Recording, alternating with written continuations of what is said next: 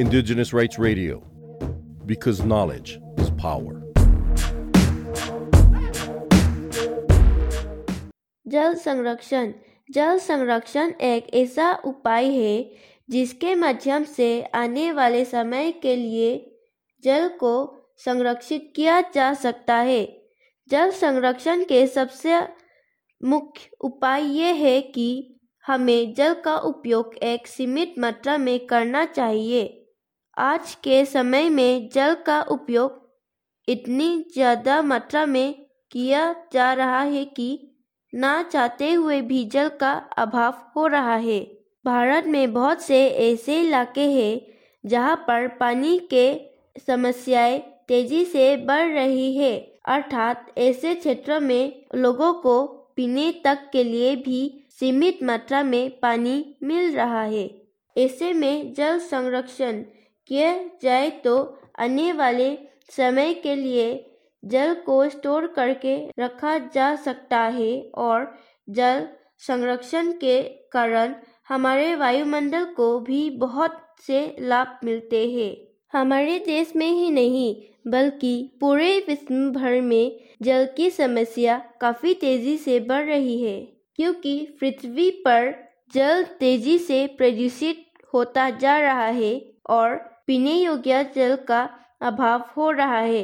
जल संरक्षण सबसे ज़्यादा ज़रूरी इसलिए है ताकि पीने योग्य जल और वायुमंडल को सुरक्षित रखा जा सके। जल संरक्षण बहुत ही आसान से किया जा सकता है। इसके लिए सभी को कुछ नियमों का पालन करना होगा। आइए जानते हैं। जल प्रदूषण को रोके।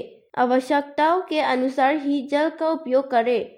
हमें वर्षा के जल का संग्रह करना होगा।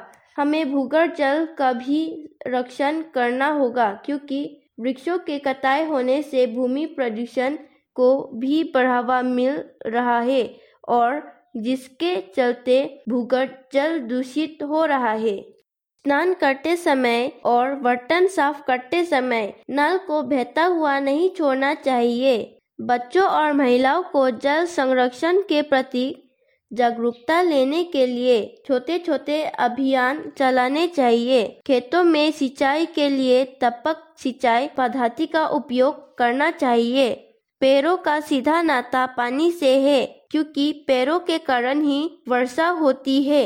इसलिए हो सके तो ज़्यादा से ज़्यादा पेड़ लगाने चाहिए। जल हमारे जीवन का एक आधार स्तंभ है। अगर हम अपना भविष्य सुनहरा बनाना चाहते हैं तो जल संरक्षण अपनाना पड़ेगा और लोगों में जल संरक्षण के प्रति जागरूकता बढ़ाना पड़ेगी, क्योंकि जल है तो कल है।